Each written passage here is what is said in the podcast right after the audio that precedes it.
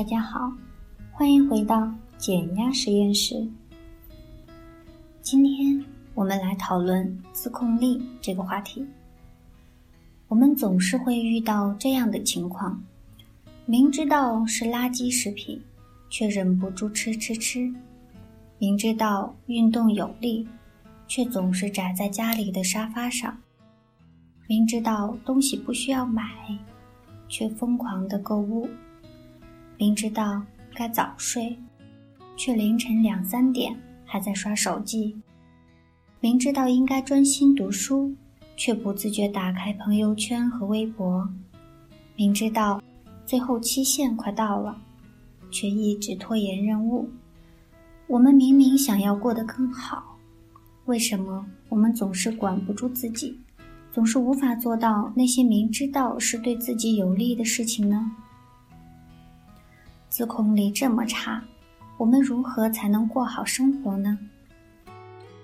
事实上呀，这些常见的需要我们与诱惑抗衡，或者是考验我们惰性的情景，想要选择对我们有利的那个行为，把更为积极的行为变成一种自然而然的习惯，可以说是非常困难的。关键就是需要很多的自控力。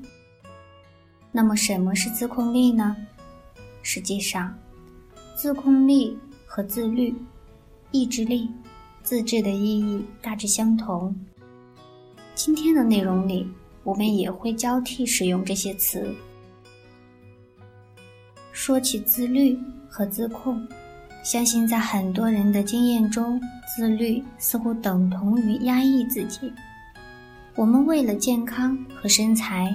压抑自己大吃大喝的渴望，为了第二天能早起，拥有足够的睡眠，我们要忍住玩手机和看剧的冲动。然而，事实并非如此。自律不是一味的迎合外在的标准，而始终压抑当下的内在冲动。相反，它是承认和接纳我们的内心冲动与外在的标准。存在着的冲突。然而，为自身利益而做出的适应性的调节与适应的能力，也就是说，自律是我们先意识到内心冲突，然后进行主动的选择，而不是在潜意识之中完成的自我压抑。他描述的是三思而后行，而不是立刻强迫自己。去按照一个刻板的非黑即白的标准行动。比如说，我们在减肥的时候，面对蛋糕的诱惑，如果反复的告诉自己“我一点儿都不喜欢吃甜食”，这就是自我压抑。但是，自我压抑则容易让人焦虑，最后不得不向冲突妥协。也许你这一次没有吃这一块蛋糕。可是，当你第二次面对蛋糕的时候，你会吃掉更多的蛋糕。但如果是知道自己此刻很想吃了这块蛋糕，但是深入思考了吃蛋糕对自己减肥这一目标的破坏力之后，选择不吃蛋糕，继续完成减肥计划，这就是一种自律。但自控力也有自己运作的规律。心理学研究发现，自控力起作用的方式和反应非常像我们的肌肉。每个人天生都有一定的自控能力，而且坚持训练能够增强我们的自控力。但是这也是有极限的，自控力用的太多会疲惫。训练自控力的方式有很多，比如说通过记录支出时间。饮食情况、财务状况，通过增强我们的动机来抵挡第一波想要放弃的念头，或者是在生活中有意设置自控力的挑战，通过练习来锻炼大脑。对于有限的自控力资源，其实除了开源、后天有意识的努力增加自控力以外，我们还可以通过节流来提高有限资源的利用效率。接下来，我们主要谈一谈如何用好这现有的自控力。实际上，利用好现有的自控力，用一句话来说，就是在保持对自己爱意觉知的情况下，尽量少用自控力，是寻找到那种不消自控力的方法。相信很多听众都有体验。那些需要依靠自制力的事情，基本上都失败。我们根本坚持不了的，比如说最常见的早起这件事儿，尝试过的人肯定也感受过早起毁一天。比如我曾经试图早上五点起床，六点出门跑步和练口语，虽然每一次练习完毕真的会浑身舒畅，但是。我却发现一个更关键的问题，那就是这一天我就很难再从事高难度的创造性工作了。不可否认，早起是件好事儿，但是我发现，当早起变成了一个过度消耗自控力的事情时，对我们来讲就会变得得不偿失。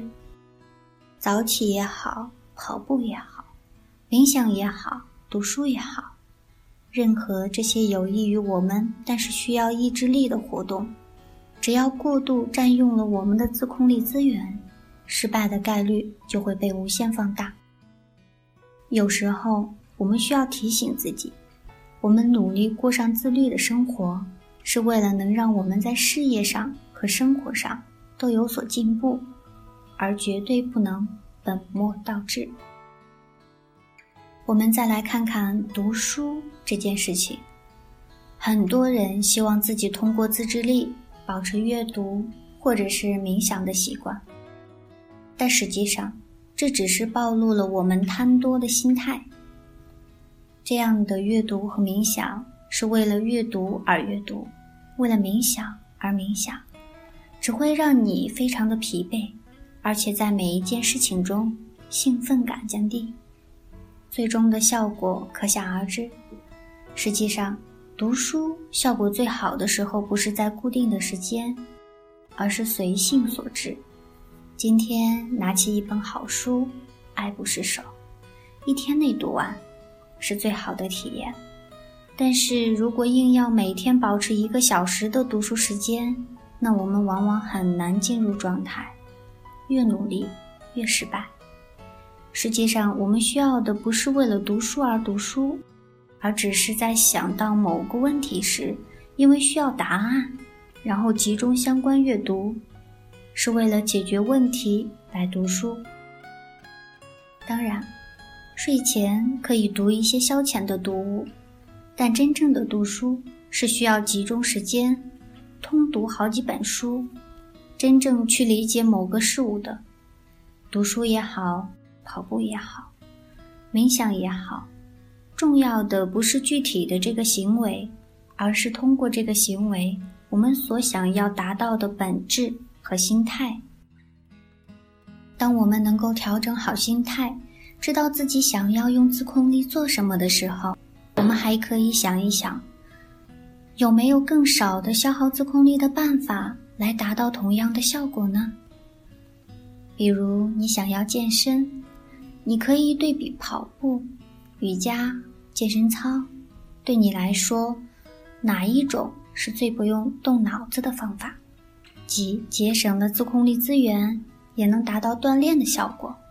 你想要增加见识，不必自己亲自读那么多的书，也可以花时间和金钱去听课，或者去看书评，既节省时间，又同样能够增加见识。你想要增加自己可以用的时间，不用强迫早起。更重要的是，提高每一件事情的效率。不要因为不能早起而憎恨自己。你可以理解自己，帮助自己在每一天中过得更好，让自己精力更加充沛。你想要培养专注的能力，不必强迫自己每天打坐冥想。更重要的是。能不能一直保持正念与专注的状态？该工作的时候认真工作，该听电台的时候认真聆听，时刻清醒，时刻保持正念。说了这么多，我知道每一个人都想在自控力资源非常有限的前提下过得更好。在这里，我送大家一个词：享受。我们是为了服务自己，帮助自己，没有必要把自己弄得那么难受。接纳自己，不要责怪自己，让一切变得有趣起来。真正的享受生活，真正的享受每一个当下，每一件事情，全部感情的投入进来，尽情的挥洒。生活中遇到的每一件事情，每一个人，都是一本值得细细阅读的书。让自己吃好。睡好，真正活在当下，就是生活中最美的冥想。